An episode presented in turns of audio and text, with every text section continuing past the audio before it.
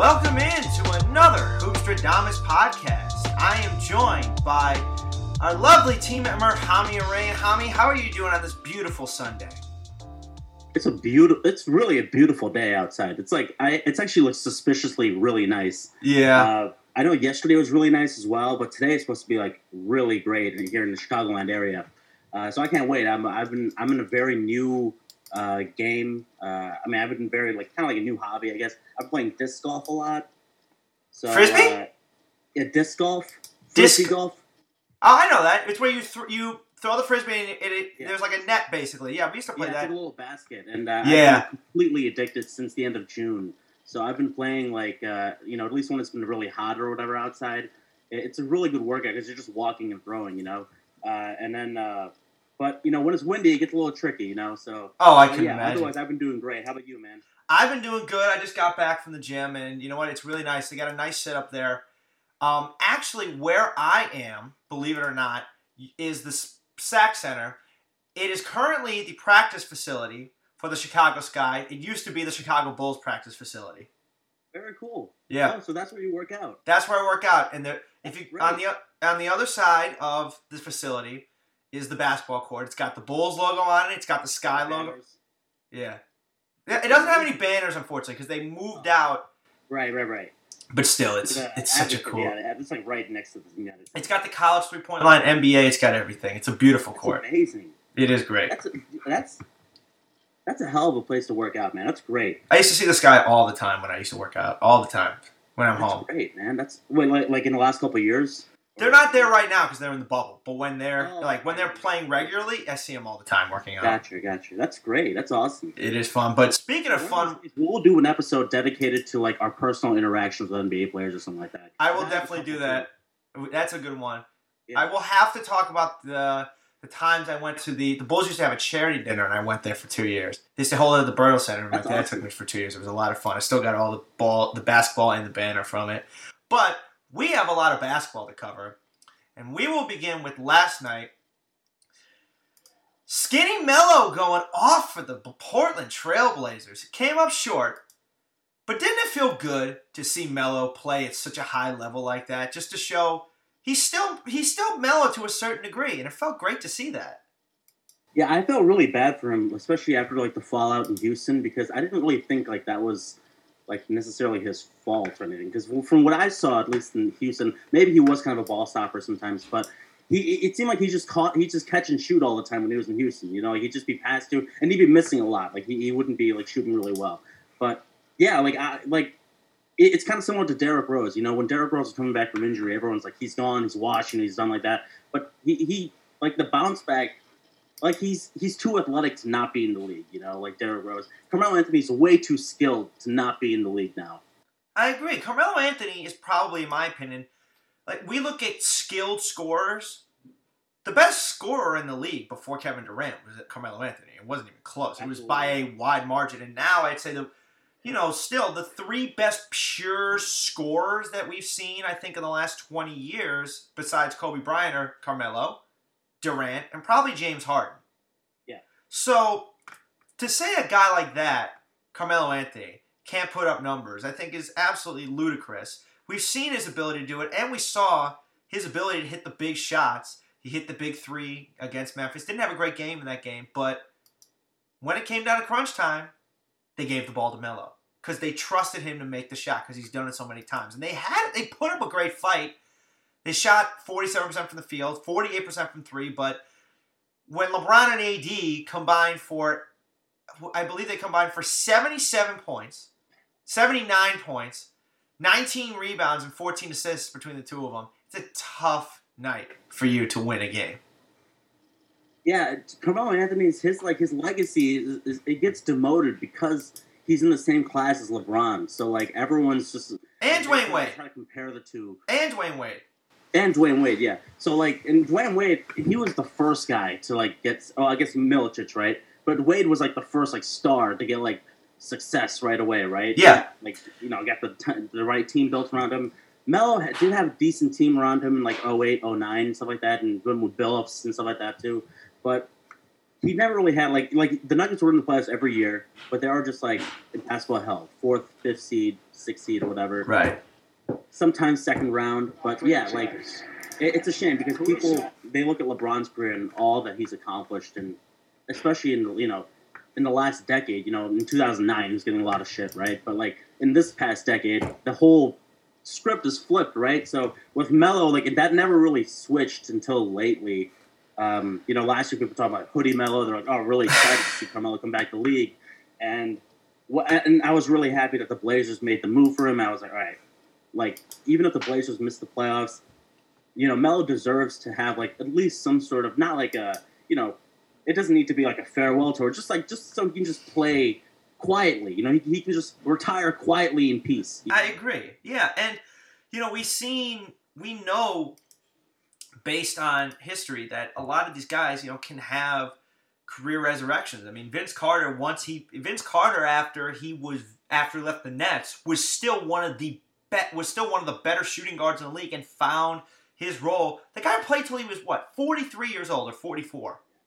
You can find a role in this league if you understand. Hey, I'm not who I once was, but I can still be something else. Vince was still savvy veteran. He knew how to shoot the three. Robert Parish played till he was what 42. Yeah. And I've seen, I saw- really late too. Yeah. I saw this is a game in 1996 when he was on the Bulls. He scored. I think he was getting. He was guarding Shaq. Now he, this is a 43 year old Robert Parish, and he's hitting fadeaway. He had three fadeaway jumpers on him in a row. Was that was that in the series against the Magic? Uh, No, no, that was a, that was Bulls Lakers. It, it watch this game. It's, I think it's December 29th, 1996. It's one of the best Bulls games I've ever seen. It's Bulls Lakers. Co- this is like Kobe's rookie year. So Kobe didn't really play, but one of my favorite unsung heroes of the 90s and early 2000s is Nick Van Exel. He's like it you we've seen Isaiah Thomas go ham. It's, it was like it's like watching Isaiah Thomas. He's like the early version of it. He's the original Isaiah Thomas. Just the ability to go off, make crazy shots, fade away mid range. I highly recommend it. It's one of the best Yeah, games had a ever. little bit of Kyrie Irving in him too. He did, and he had such a crazy handle. Such amazing body control. Yeah, He And- would make the most ridiculous circus shots. he would, and it was basically it became the Tony Kukoc game also because Tony went off in the fourth quarter. But I highly recommend that if you YouTube it, you will love it. But let's move on a little bit. I do want to get to because we have big games today. We got the first game of the Eastern Conference semifinals with the Boston Celtics and the Toronto Raptors. We have game six for between the LA Clippers, the Dallas Mavericks, and of course the Denver Nuggets and Utah Jazz. First two games will be on ESPN. You can catch those at 12 p.m. Central Time and 2:30 Central Time, and the final game at 7:30 on TNT. So, Hami, who are you liking in these series? Because I took Toronto in my in our Eastern Conference in our second round preview. We did it um, a little bit before we didn't put it up, but um, I took the Raptors in six games due to Gordon Hayward's absence. I think that the Boston can still put up a fight, but I think the defense is going to overwhelm them. What do you think? Yeah, that sounds about right. I mean, six or seven games sounds like sounds pretty apt for the series. I, I gotta say, man, like I, you know, I have not watched much of like the Celtics this season up until the playoffs, and I gotta say, like the way they just dismantled Philly was really fascinating because you know they just they literally walked all over him. Like, and there was a couple games where there was pretty close, but like I, I remember there was like there was a two point game with like three minutes left, and it ended up the final score was like an eleven point Celtics win or something. I'm really impressed with the Celtics team. They're not loud like they were last year. You know, they were very like uh, a lot of dysfunction last year season. It's kind of really a hellish season last year. Um, and I don't think that was just Kyrie, and I think that was just a, a, a factor of other things, including Gordon Hayward coming back and everyone trying to get you know stealing minutes from each other. It's it's, just it was just an awkward season for them. So this year, you know, they're coming in a little less pressure. It's very uh, they're, they're very like confident in themselves. This team, like they're very like they just know what to do. They know who to give it to. And, and Kemba Walker is just again he's a perfect fit for that team. This is my favorite Celtics team in years. You know, I've, I've you know, and, and I don't say that a lot. You know, I don't really like the Celtics that much. Um, so like, I really like this team, and uh, I, you know, the Raptors. I mean, what can we say? They're defending champions. They're unbelievable. Um, they're probably they might be the best defense in the bubble. Or, or I would say definitely the best defense in the bubble right now. They've been playing the Yeah. best defense for sure. The Lakers the might. Rockets were up there too, but like the the Raptors, I mean, you know, you, you never count the defending champions until they're actually gone. So you know, we all should know that by now. I agree, and the crazy part is, um, in that last series, was people forget that the guy who went off the most though was kind of unsung was Serge Ibaka was averaging 19 to 10 in that series. I mean, he was going. Ibaka always raising his game in the playoffs. He does, and and you know, that's from that experience. He was always raising it, especially in Oklahoma City. And the crazy part about this team is setting. First of all, I believe it was Game Four. They set an NBA record with 100 points off the bench. They scored 100 points off the bench. That's, That's when you know your team is loaded. I mean, and, and, and I mean, I think coming into the season, people thought the Raptors would be, you know, I, I thought that they'd be, they'd be around five or six seed or something like that. that's what I thought. Four or five seed. That's what I had. yeah, and, and you had a lot of people saying that it'd be the eighth seed. I'm like, eighth seed? Like, this is the defending champions. Van No. Vliet's actually good. You know, like VanVleet's a good player, and he's like, you know, I, I think he well, he comes off the bench, doesn't he? Yeah, he comes. no, off he goes. He's starting now. So bench. they have. starting, okay. So they have. It's Kyle Lowry and Fred VanVleet in the backcourt, and he's averaging 21 and eight right now in the playoffs. I mean, the guy's going crazy, and he's shooting 56 percent from three. That's incredible. It's insane. VanVleet, Rockford legend. Shout out to VanVleet. That man's going to make $100 million or more this offseason for sure. That man is playing for $100 million at least, and well, well deserved as well. I'm really, I'm really interested to see Siakam how he's going to play in this series because this is going to be like a, a really nice test for him. Uh, because these teams are very similar. They're like very much team-oriented teams. You know, very much like you know, it's not like the Rockets where it's just like two main guys and Lakers. It's like these are two like they're going to play within their system. So um, this is going to be a really exciting series. Yeah, I, I, I really do not have a pick now. I mean, I'm, I'm not sure. If I had to pick though, I, I would say the Raptors would win. Six or seven sounds about right though. My X factor in that series is going to be Marcus Smart, and the reason for that is Marcus has been. Ap- if Marcus Smart can start hitting his threes, I think that definitely changes the dynamic of this series because you're to have the ability. You're to have the now. Not everybody's to. You're not to be able to key on everybody because when you got three great scorers and Kemba Walker, Jayson Tatum, and Jaylen Brown, especially Jayson Tatum, it's to be hard to key in all three of those guys because they're to get their points. But if Marcus Smart is able to give them more than he's giving, because when you're shooting 13% from three, that's not to help you. You can't have your one of your four, five best players on the floor, your best defender, arguably next to Jalen Brown, shooting 13% from three, especially in today's game. You can't do that. Now, if he can hit even 30%, that changes the dynamic of this series completely. So my, I think that if Marcus Smart is able to add more offensively to the Celtics, I think they can definitely win this series. Yeah, I can I can see the Celtics winning this. I mean, because it seems like um, now at the risk of sounding like uh, you know like an ignorant Celtics hater or something like that, but it seems like Brad Stevens do- does a lot better with like these teams that are not like superstar driven. You know, like their teams are just kind of like a nice like fit with everyone. You know? A Gregg Popovich kind of style. He doesn't need the best players in the world to have the best results. Right. Yeah. Uh, I mean, like he, he seems to do well with like uh like overachievers. I should probably say. He, he really overachieves like teams. I agree, and that's you know some of the best guys. You know, you can look at an Erik Spoelstra does that a lot, especially when Yeah. LeBron left. They were able to still win, and he gets all these guys that develop these players very, very well. But that is the mark of a great franchise: is the ability to have your players evolve and take that next step in their development. Unlike the Chicago Bulls right now, we're not getting into that. Bulls who are finally like they're finally like erasing stuff. They're finally They're- like making moves where they're finally taking action and stuff like that. Like Uh, across off last season, we're just gonna forget that happened. You know? Right. We all want to see. I think we can all agree. We want to see teams like the Knicks and the Bulls do well. Even the Knicks, we want to see them do well. It's not. It's unfortunate when two of the five biggest markets in the game of basketball suck.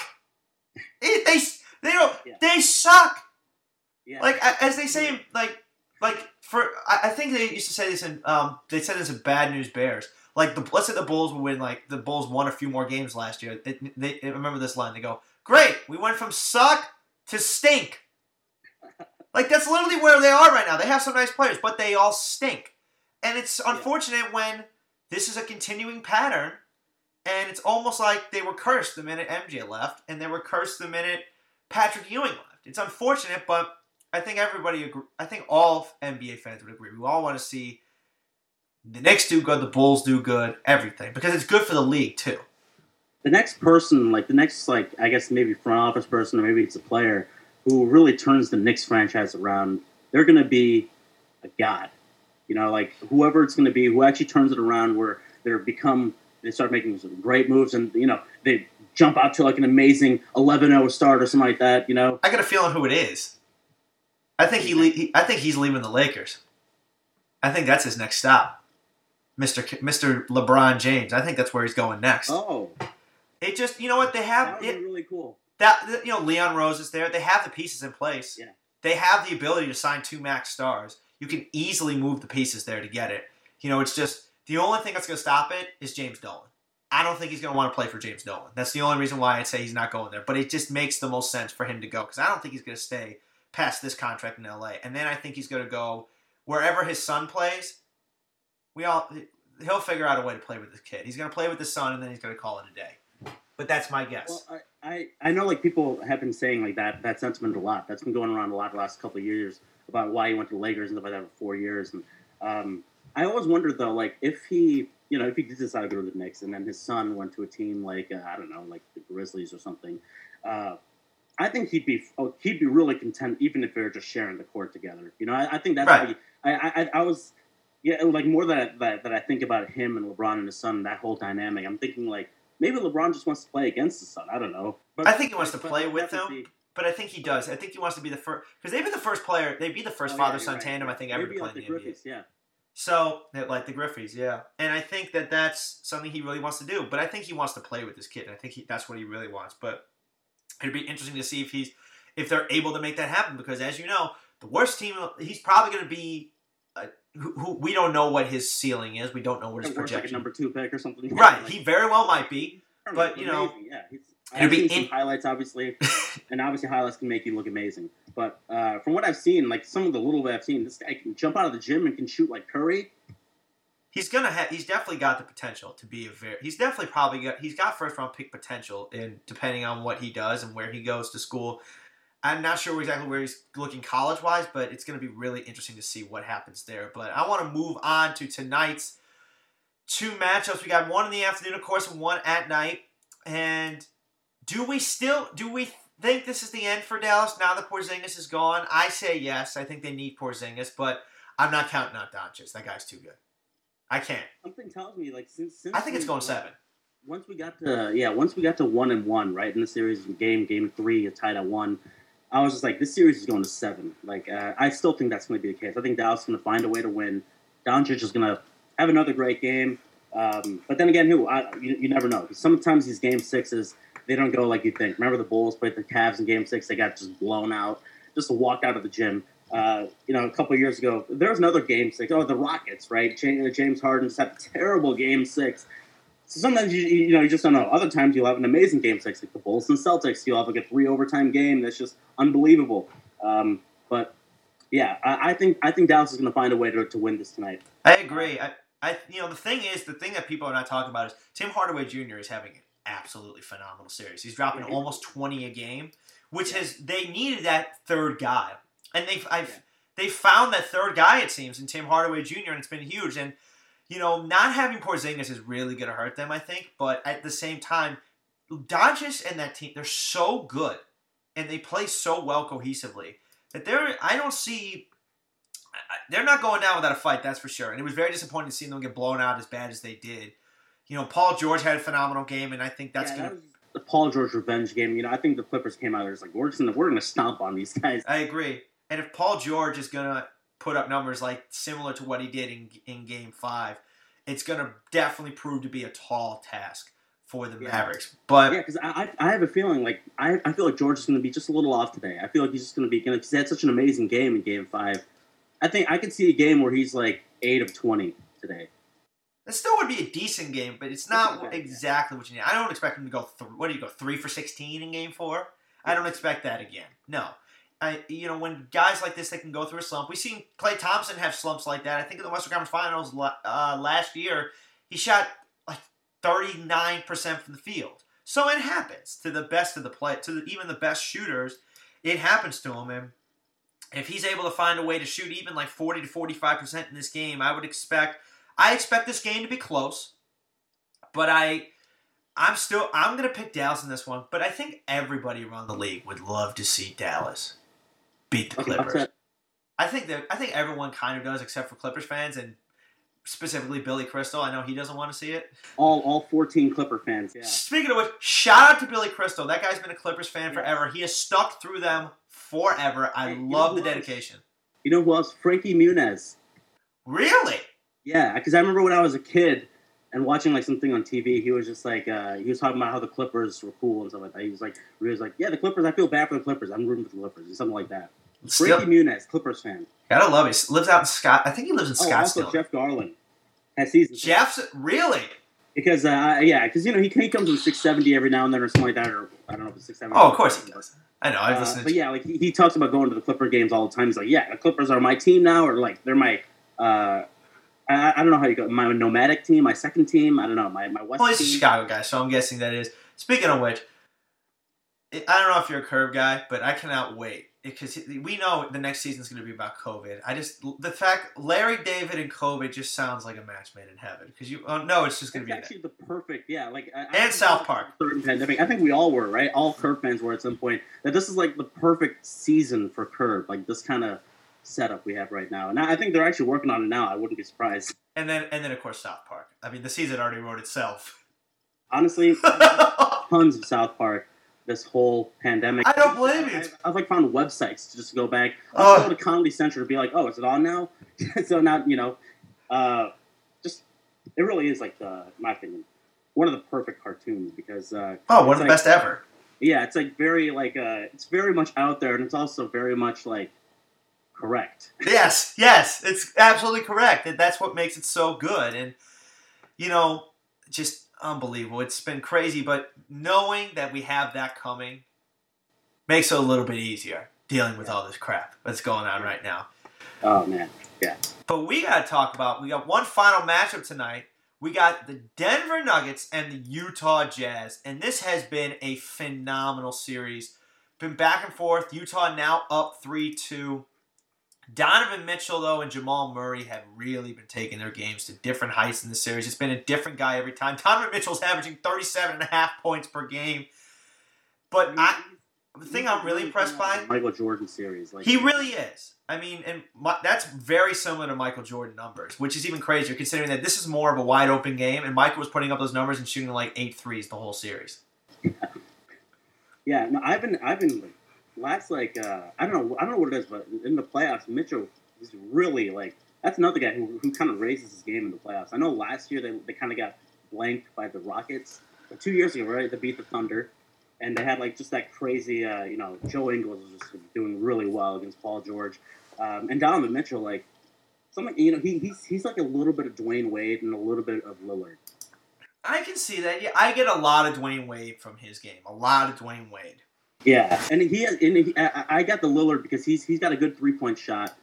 His form's a little similar, um, and you know he's he's just kind of a scorer at will. You know, So for me, the I think what everyone's interested in is what is you know the thing that is going to be interesting is who else is going to step up for Denver because it's been the Jokic and Jamal Murray show, and only two other guys are scoring ten eh, over ten points a game right now. Jerami Grant, Michael Porter Jr. Everyone else is kind of playing their role, but. Do you think that they're they're going to be able to continue this role of just the Jamal Murray and Jokic show, especially if they're able to somehow win the next two games and get to the second round? And Utah, it's been working with Jordan Clarkson, who has been going absolutely bonkers in this series as well. It's, amazing. Yeah, Clarkson's been unbelievable. But the thing is, they've got four legit guys who have been their options in these series. You've got Mike Conley has been playing like Mike Conley, shooting Yeah, like what we expect. 59% from three, 23 points, four assists a game. Rudy Gobert averaging almost 17 and a half and 10. And then you got Jordan Clarkson averaging 19. So, I mean, looking forward, we see Utah has it, but where is that going to come from if Denver is going to somehow win these next two games? How are they going to be able to? They're the three seed, right? Denver's the Yeah, three. It's a three six. Yeah. Right. So you're going to get into that second round. You got a two man game. Who's going to be that third guy? Is it going to be Jer- Jerami Grant's not known as a scorer. Michael Porter Jr. I think is a very poor man's Kevin Durant. He's not going to. He's still young. He's, He's still young. It's a rookie season. You're asking too much for him. You know. I'd agree. So are him to be the third guy. so are we saying that even if Denver? So are we saying based on that, if Denver's able to somehow come out of this, are they a one and done team? Just based off that, because they've only got a two man game really going right now, and two, a two man game is nice, but Clippers, Pat Bev can give you some points. Montrezl Harrell's able to give you a double double every night, and then of course you've got Lou Williams can drop thirty to thirty five at any given time. So they've got that third guy, and they can even have the fourth or fifth guy. When you've only got two guys really giving you that stepping up like that, it's going to give you problems. And even they also got Marcus Morris on LA. Yeah. So they've got four or five guys. But when you only have two guys, do you really think that's going to uh, recipe for success? I don't think so. No, I mean like I mean like not not at all. I mean like we have because usually when like uh, we don't usually see much success with like a center as a first option, do we? I mean, I guess Jamal Murray's been the first option in this series. When was the last time we saw a team go to the fi- the last time we saw a team go to the finals with the center as the number one option was the Orlando Magic. Yeah, yeah, and and that was like that. That was kind of like a. I don't know if you want to call that like an anomaly because they were just on fire that whole like May or June or They're whatever. like forty two percent from three the whole Howard was time. like amazing on defense and like everything he he was like he, he was like amazing at his game, you know. Uh, put back dunks and alley oops and that kind of thing, blocking shots to third row or whatever. Um, but yeah, like Jokic, he's just too passive, man. I don't know what it is, man. Like I just feel like he's a little too passive. Like you know, like he's had he's been having this issue this last couple of years too. Like people have been saying, you know, these criticisms last year in the playoffs and stuff like that. And he played pretty well in the playoffs last season. But I just feel like there's just like a some parts where I'm just like, all right, yeah, like he'll he'll go to the rim like really strong. He'll make like a great play. Uh, you know, just like he'll he'll dunk it or whatever, and it'll be like a very strong finish. But other plays, he, he'll just kind of like he'll just keep moving it around. You know, and I, know it's very important to get your teammates involved, especially early in the game, and you know when, when games slow down or whatever. But you know, and I hate I hate when people say like killer instinct and stuff like that. But he kind of needs that, I guess. I don't know. He, he he just needs to be like a little just like a little more aggressive, especially when the game like slows down.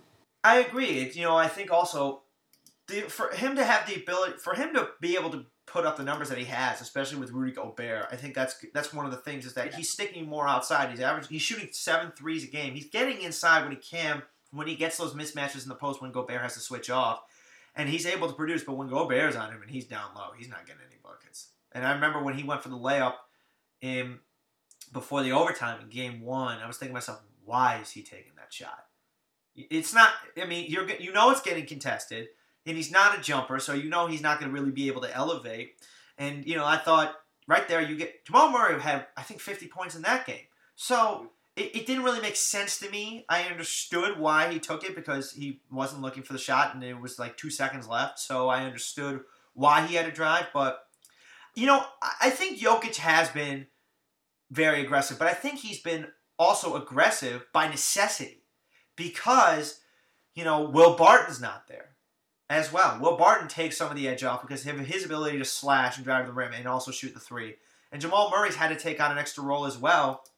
I mean, Jokic is averaging almost 20 shots a game, which is far beyond his normal level of shots. I mean, He usually- case, and I was wrong that he has been very aggressive in terms of shooting. I mean, his last three games before the playoffs began, the most shots he took was 11.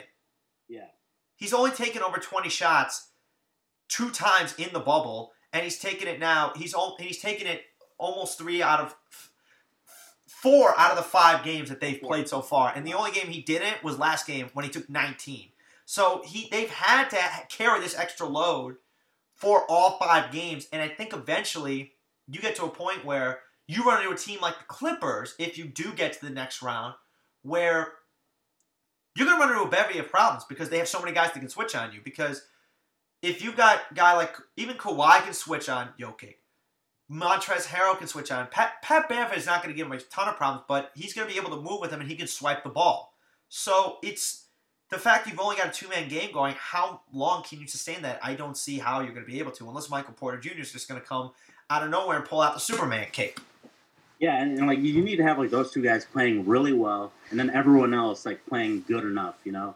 And that's just this series. It's just been too much to ask for the Nuggets. So I, I think Utah's going to win tonight. I And agree. this has been my favorite series thus far because I've been so surprised at how amazing the Jazz have been looking. Uh, even in their losses, they've been looking great.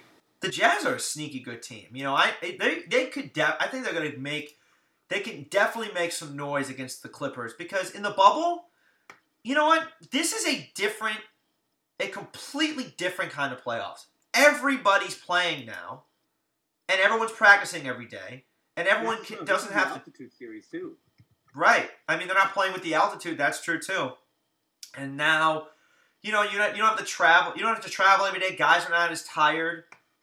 And I think that easily plays a key factor in the way guys are able to step up because now the games are much more competitive. And I think that's why we're seeing even games also starting to we're seeing the scoring increase. Is because guys are able to practice every day. Guys are not having to fly at three o'clock in the morning and then land at like four o'clock in the morning. Like they get on a plane at one o'clock, they land at four, and then they got practice at twelve o'clock.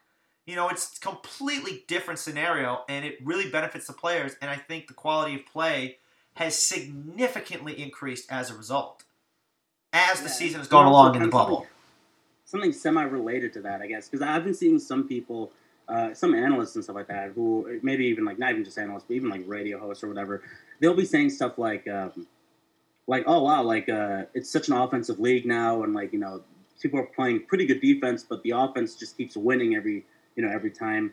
I feel like that's not really new though. I feel like every year in the playoffs, we're reminded that people like will really like it, it feels like the offense is just so much better in the playoffs. It is. Like It- they'll just make shots over like just impossible shots, and it's just like wow, you know, it seems like you know is the defense that's like not as good as the off- no, it's like the offense is just always better. Like uh, the offense just always making shots is like these unbelievable shots, and you know we always forget that these are pros. You know when they're going through the motions sometimes, that's like you know. It, it's nothing to them, you know. So, so like when when we see them make like a nice, like kind of like a scoop move through some guys so like nonchalantly, I'm just like, wow, that was really creative and like that's like a move that they practice all the time and like that those are the moves that we see like that more creativity of getting shots like, through people in the playoffs you know the game has evolved to such a point where you when you have guys like Anthony Davis, 6'9", 6'10", 6'11", who have point guard dribble skills, I mean, it's, it makes me think. It's like imagine if like Hakeem would like had was you know putting you know doing crossovers and step back threes. I mean, just imagine which he could. He had that good of footwork. I think he could. Or imagine like Wilt, who by the way to me, Giannis is the closest thing to Wilt that we see in modern times to me. Just the, the style of game they have, the ability to just elevate the way he does in Euro. It reminds me so much of him. You know, I just think to myself, like, imagine Bill Russell and, Wilt Chamberlain doing crossovers on guys. I mean, Yeah. just Euro step into the I don't, I don't I'm, I'm sure you've seen that video of like Bill Russell coming down like he just jumped over Oh my god, line I'm sure it was seen that insane. yeah yeah He's just he's going like, dude, he's just dribbling like you know, it's like '60s basketball. But then he jumps over the guy. He jumps over him for the layup. Through the guy yeah I mean, and then I'm sure you've seen the one where Wilt he's dribbling down the court. He just flips. He just no look passes and then just oh yeah shot shoots it out the glass. Those guys were modern day athletes playing in an era with 50s technology, 50s knowledge of how to train, um, modern medicine, everything. I mean, put those guys in now. Who knows what they could be doing? Now, I doubt they'd be getting as many rebounds, but I mean, if they, they were putting up those numbers back then, but if you put them in a modern era, I still think they would have just as much success because t- time evolves. But athletes are athletes in any era. You know, with modern day training, those guys can become twice as athletic as they were then because they have the proper training techniques. Yeah, like I was having this argument with a friend maybe like a couple months ago, and we're talking about like uh maybe like our all time lineup or something like that, and and like we'd pick a year, and the year would be like 1994 or something like that. So just pick your all time lineup, and they could be players from today. I think my point guard was like I, I had like Curry or something like that in there, and then I said like I just had to get you know like once we got to the centers, right? Once we got to the centers, my friend picks Wilt Chamberlain, and I'm like, all right, that's a good point. Um, I'll pick Bill Russell, you know, because I, I need defense, you know, and I want to have. I take defensive because it's just now we're thinking 90s, 80s, and 90s. Yeah. Bill, I agree, would probably be definitely up there, but if you watch Akeem on the block, I've never seen something that beautiful in my Yeah, life. no, Hakeem is a great one. Hakeem is a, yeah, like he he he does on both sides. Uh, yeah, so I mean, it's just fun to see. It's fun to watch the game now because we see the elevate, the evolution of the skill set of everybody. Everybody can. Everybody's got good ability to dribble. Although we don't really see Rudy Gobert do it, but still, you'll see video of Mitchell Robinson doing step backs and doing crazy dribble moves in, you know, off the or something like that. yeah, like when he's at the practice that gym they go to in New York City where everybody makes everybody's making every shot. You know, it's you know, it's amazing to see these guys be able to do that and how the game has evolved. Now, back in the day, I'm sure they had the ability to do that, but they didn't really practice it as much because it wasn't called for. Like Michael Jordan never shot a 3 in practice. It wasn't part of his game. Now, when he had to, he could. The crazy part is he shot 40% from 3 in the 92 and 93 finals and he never shot a 3 in practice. But when it called upon when he was called upon to do those things, he was able to do it. And you know, if he played today, he'd probably be working on his dribble just like Harden, and he'd be working on shooting long distance threes because that's what the game calls for when it evolves the way it does, and your ability to stretch the floor is a necessity to really take your game to the next level if you're a two or a one or even a three. Yeah, I never understood that when people said that Michael Jordan, like, you know, even though he was kind of like an average or like It's a joke. kind of mediocre three point shooter or something like that, and especially like in his early years. But like, I I, I wouldn't understand because like Michael Jordan has like amazing touch. So like, what what makes you think he wouldn't be like at least decent at threes? Like He was- has- Yeah. He was one of the poorer jump shooters. Like, if you look at his jumper his rookie year, it's, you know, he's shooting basically with one hand. And that was Yeah. a weakness of his. He was not good from outside. But then you see, like, five years later, he's the best shooter in the league. Mhm. I mean, that I like what Ke- um, Kenny Smith said. He said, Michael Jordan's the only guy I've ever seen turn all of his weaknesses into his biggest strengths. He said he's ne- he's seen guys turn weaknesses and get better at it and turn their strengths into the even bigger strengths. He's never seen a guy like Michael didn't have a great left hand. He wasn't good with his left hand. He dominates with his left. He and he's able to dunk with his left. He'll go in for a left hand dunk. He's not a good shooter. He becomes the best mid range scorer and arguably the best shooter in the league. And it just goes to show dedication to developing your skill when the game calls upon it. And then Michael's game at the end of his career became between 12 and 20 feet. That was what he did. Now, he would drive, of course, and that was part of it, but his ability to score primarily was from that mid range game. And it's the ability to shoot that has led to so many, such longevity in all careers. Steve Kerr, Ray Allen, um, let me think. I mean, Peja Stojakovic, another example. Kyle Korver. You know, as long as you're able to shoot that three and you're able, you can be a three point specialist. Even in the 90s, though they needed guys like that. Guys like Mark Price were able to ha- be great players because they were such marksmen from three and were able to sustain that. Mahmoud Abdul Rauf wasn't a very high volume shooter, but the guy could light you up when he needed to. Yeah, I, I'm. I was actually like you know watching like those old Nuggets games, or I, I I know he played for the Kings for like a minute, but like in watching some of the games that Abdul Rauf play, I, I'd be kind of disappointed that they wouldn't go to him more because Yeah, he had such a great. He had he had literally like he, he's kind of like CJ McCollum or like any other small guard where they have like every move in the book. Yeah, or like a Steph Curry kind of. And we saw how good he was in the Big Three when he started playing in the Big Three. He was crazy, but Yeah. or like we look at still love it to death. ISO Joe just went. Oh my god. Like, are we really surprised he was the best player in the league? He's also great. Are we really surprised that ISO Joe goes to the Big Three and he's scoring like 28 a game? Are we really surprised by that? No. It's ISO Joe. Like we know the guy can play. Still pissed off we didn't sign him in 2010. I'm still pissed off. Yeah, I, honestly like more. I've been because I've been thinking about that one too, and I'm like, that would have been a really, really nice guy. to We would have be- on our team. So we would have had De- so the lineup would have probably been Joe Johnson, Derrick Rose, Luol Deng, Taj Gibson, Joakim Noah. I think that's Yeah, enough. Boozer, To, probably. Oh well, yeah. Instead of we wouldn't have uh, signed yeah, Boozer. We wouldn't have enough. We wouldn't have had enough money. But Right. it was either between Boozer and Joe, probably Joe Johnson. We might have been able to sign Boozer, you know. But give me Joe Johnson over Boozer, and then you've got Taj, who can still provide that scoring, and then you've got three amazing defenders down low. You've got three amazing defenders, and then you got Joe Johnson to keep the scoring off Derrick Rose. I don't see. They probably beat Miami that first year.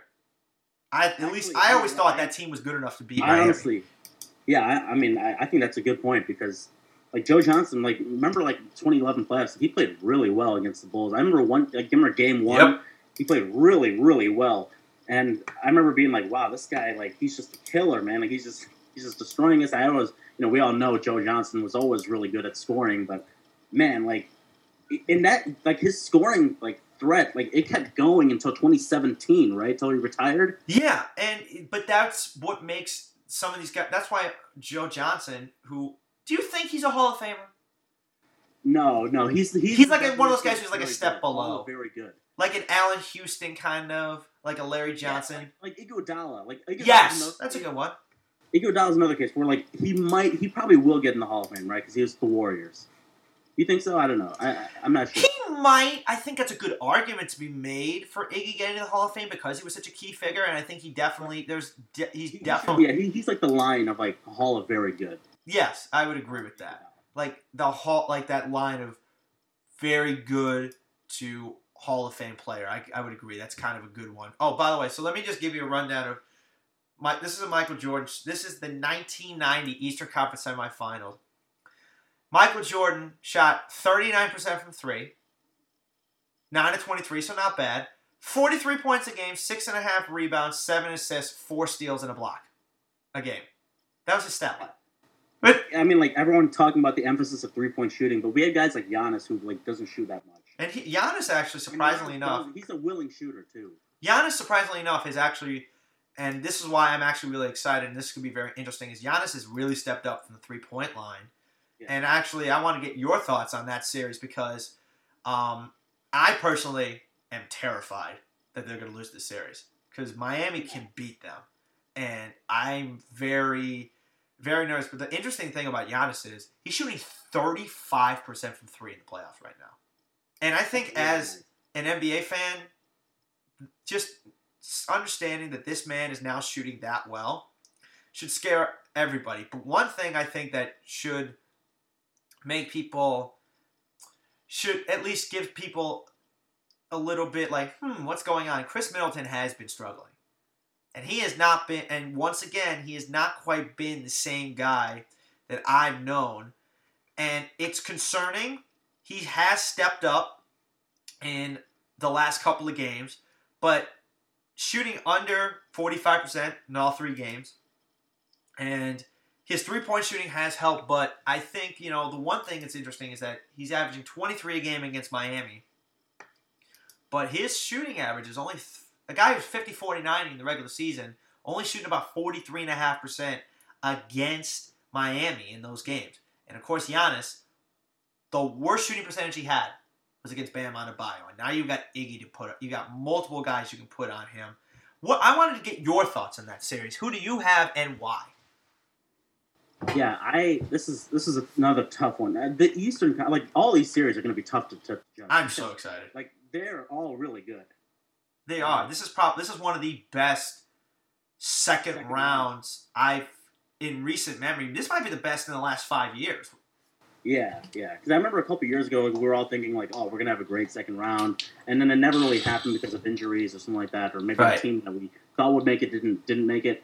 But this is a tough one because I, you know, I, I'm very high. I've, I've I've been very high in the Bucks like all season, but I also think that they're under the most pressure because, you know, they haven't really like they haven't really won anything yet.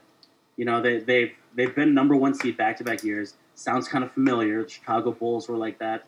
Um, and they have like a, a the, the main difference is obviously between the Bulls and the Bucks here, two time MVP now and a Defensive Player of the Year, and who's the same guy, and as well as the system is also like way more offensively.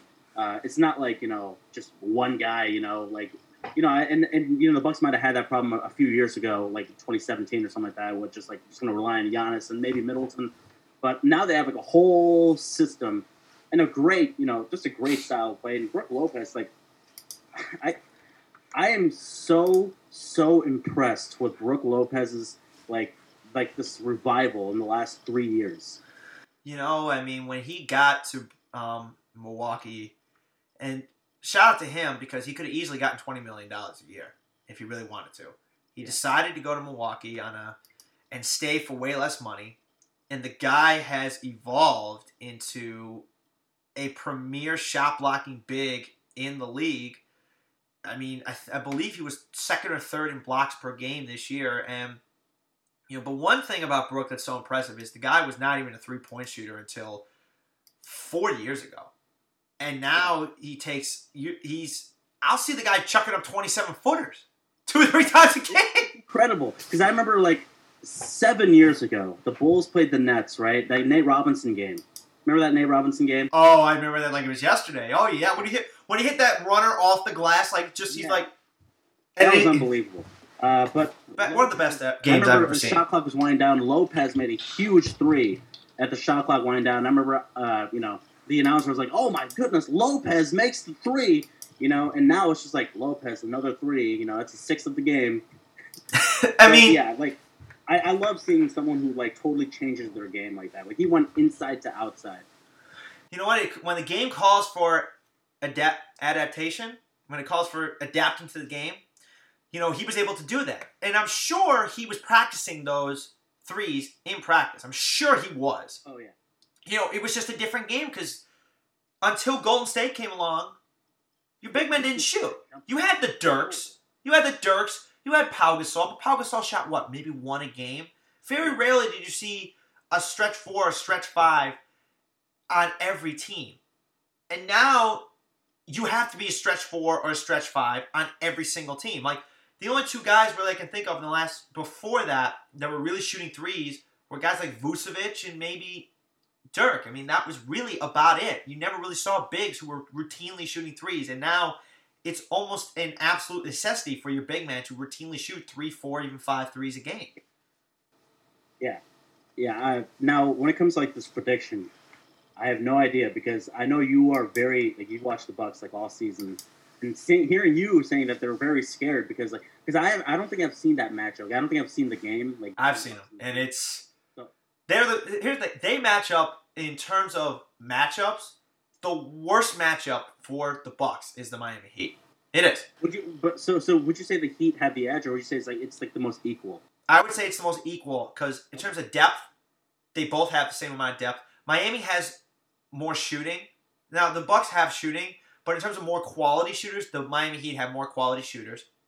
They have multiple wing defenders they can throw at you. They got Jae Crowder, they got Iguodala, they have Jimmy Butler, they have even Bam. Can you can throw Bam at Giannis very easily. He only shot thirty six percent from the field when Bam guarded him. It was by far the worst percentage he had. Compare- How how would you compare them to last year's Raptors? I would say they're similar, but I would say that the Raptors were a far superior defensive team, though Miami is a. I would say this Miami team, they. I would say Jimmy is a step below in terms of the ability to really take over a game like Kawhi, because Kawhi's dropping 33 a game. Jimmy Butler's not going to drop 33 a game in the playoffs. He might give you 25, but he's not going to drop 33. Kawhi's at a different level. So it's kind of like a poor man's Kawhi almost, Miami Heat led team. They don't have a Paul George, but they have multiple guys that can go off. But the question is, who is that? Who is that guy? And they don't. And it's a different guy every night, which is which is good for them. But at some point, Kendrick Nunn only averaged what seven points a game in the first round. These guys are super young. Like it's it's like, like I mentioned, it's a lot of pressure for some of the you know like Duncan Robinsons and and like. But they seem to be able to take it really well, and they seem to be a team like. And I think Jimmy has that team with a different mentality, and Yeah. Uh, not to mention they're they're an attitude team for sure. They are. I mean, they've got their two best scorers are clearly Goran Dragic and Jimmy Butler. Goran Dragic is averaging 23 a game right now in Another the play. guy who is very underrated. Very underrated. And the thing I think that's interesting is I don't expect Jimmy to shoot that many threes, but Jimmy right now is shooting 57% from three in the playoffs. But he's only shooting like 33% inside the three point line, which is so he's shooting 57% from three. He's shooting under 41% from the field, which is an enigma. I've never seen something like that before. crazy. It is crazy. So that tells me Jimmy's having his struggles, and that could prove a problem. You know, but this team is so loaded, you know, that this could easily be a toss up. This is a team on a mission, Miami. They might be the toughest out that the Bucks have in the Eastern Conference because I have them beating I think they're going to beat Toronto in six games. I'd have them beating Toronto six games far and away because during the regular season, the Raptors just they didn't have enough to beat the Bucks. The Bucks always found a way. They would stay in the game, but then the fourth quarter the Bucks would pull away. And I don't see that changing. Whereas Miami, every time they play the Bucks, it's a basketball game. Every time they're in the game, they pulled away in the fourth quarter against the um, the Heat in that game they played before the playoffs started. Jimmy Butler wasn't playing, and for the first half of that game, they were crushing the Bucks. And I remember dri- I was driving to because I did the Bucks and one for the I did the post game on 94.5 ESPN for Milwaukee. And I'm listening to this game, and I can just slowly hear, okay, it's 19, it's 17, it's 14. And I'm thinking, they're gonna blow them out of the water. They're gonna win this game. And right when I got there, was a three point game for the Bucks. I'm like, okay, this game's over. And then it turned out to be a 15 point win. But when I see Miami be able to put pressure on them and get out to these fast starts because they're so good at shooting, number one shooting team in the NBA. The best way, and the, really the only way teams have been able to beat the Bucks, is to shoot over 40% from three. And this is the best shooting team in the league. So this is definitely going to be a matchup nightmare for Milwaukee. And I know in the ba- this is in the back of their minds too. And with Khris Middleton struggling the way he is shooting from the field, this could be a very long, grueling series for the Bucks. And I think Miami anticipates that, knows they're vulnerable, and it's kind of like Rocky in the 15th round against Apollo. Like he throws that first left hook, and all of a sudden, holy crap, I've got him on the ropes. Milwaukee's on the ropes, whether or not people want Bucks fans want to admit it or not.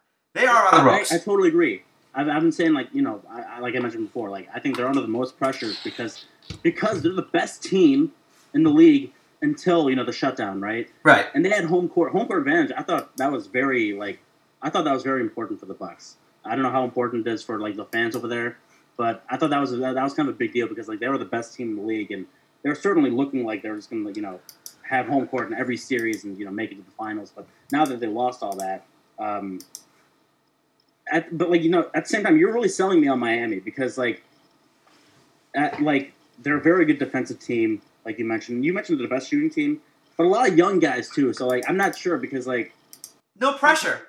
There's no pressure. All the pressure's on Milwaukee. No pressure on Miami. Yeah, you're right. Because like, yeah, no pressure because we're you know they're they're in a, an empty arena basically, and yeah, like you know, no one's really a home team, I guess. So yeah, I mean, like you're really selling me on, on this Heat team here. I I, just, I really do not know where to go. I it's a toss up for me. I've got the Bucks. I've got the Bucks in seven because I think in the end, Giannis is going to prove far and away he is the MVP for a reason. And I think Giannis. I think Giannis is also taking it personal. People are like, Bam's to shut you down, and I think he's to go ham. I think he's to throw a couple of also just like yams on this dude. Like just like the flashbacks to last year, where like Giannis did so much for the Bucks, but they just came a little short. I mean, after going up 2-0, and, and, like everyone in that game went to double overtime, right? That that game three. Yeah, I believe so. Three zero, man. Like, like I, I, think that I think that series haunts him. So you know, it does. very interesting to see how he how he comes up this. Uh, I, I remember them talking about that in a post game interview uh, a few weeks ago, and they said, you know, we never forgot that last year we felt like, um, at, at 2-0, we were going to the finals. They got cocky, and this year, they said our approach has been we can always get better. Even when they were like at 15 12, they're like, we can still get better. And the fact that they had that mentality of, hey, just because we're the best team in the league does not mean we can't get better every single game. Having that mentality, I think, is key. And they've been struggling pretty much since March on. They haven't been quite the same team. And I think that is cause for concern. But, you know, there have been positives. Giannis is shooting better from the field, he's shooting better from three. Other guys are stepping up. Kyle Korver has been absolutely fantastic in his time in the time that he plays. Average, he averages about a point every two minutes for the Bucks in the playoffs, and he's you know typical Kyle Korver, forty percent from three, you know shooting about forty. He's you know he didn't really have a big game in Game Five, but when he's called upon, I believe in um, the last game before they went to the before they went to the playoffs, I think he had 24 points. So Korver's still able to put up those numbers, and they have so many different guys that can spread the floor because they have Giannis, the ability because they will go and double Giannis in the post, and then they just start passing the ball the, around the perimeter because it's Giannis is the only guy inside, and then they're able to spread the floor because they're going to go double Giannis in the post because they know he's either going to euro step to his, to the rim, spin on you, or give you that post fade, and they don't want to do that. It's the amazing thing is they'd rather give up a three than let Giannis get to the rim, which is the craziest thing ever. I, I just you don't see that. They're like, we'd rather give up three points, a wide open three, than give up a two, because they know he's going to dunk it. I guess like they'd, they'd rather take that chance, right? And hopefully they miss it. Uh, yeah, but interesting thing uh, before I point that I was talking about, both teams currently are shooting 39% from three. They have the same three point percentage, 39.1%. Both of these teams. The Bucks shoot are making 16 out of 40 threes per game, and the Miami Heat are accordingly shooting 13. The Miami Heat are actually shooting are making th- almost four, three fewer threes a game than uh, the Bucks right now, and they're actually scoring, I believe, based on that, just a little bit less than Milwaukee. They're at about right now. Milwaukee's scoring about 116, Miami about 111. So I think overall they're playing about the same pace, and I think just looking at this from a matchup perspective, this is a toss-up. I feel like because they're so well matched. They both shoot the three really well. The only difference is one of them's got Giannis, the other one doesn't. Yeah. And I think that's going to be the X factor. Yeah. Not may not be a fun series for them, but it will be for us. well, Hami, I gotta say we covered a lot today.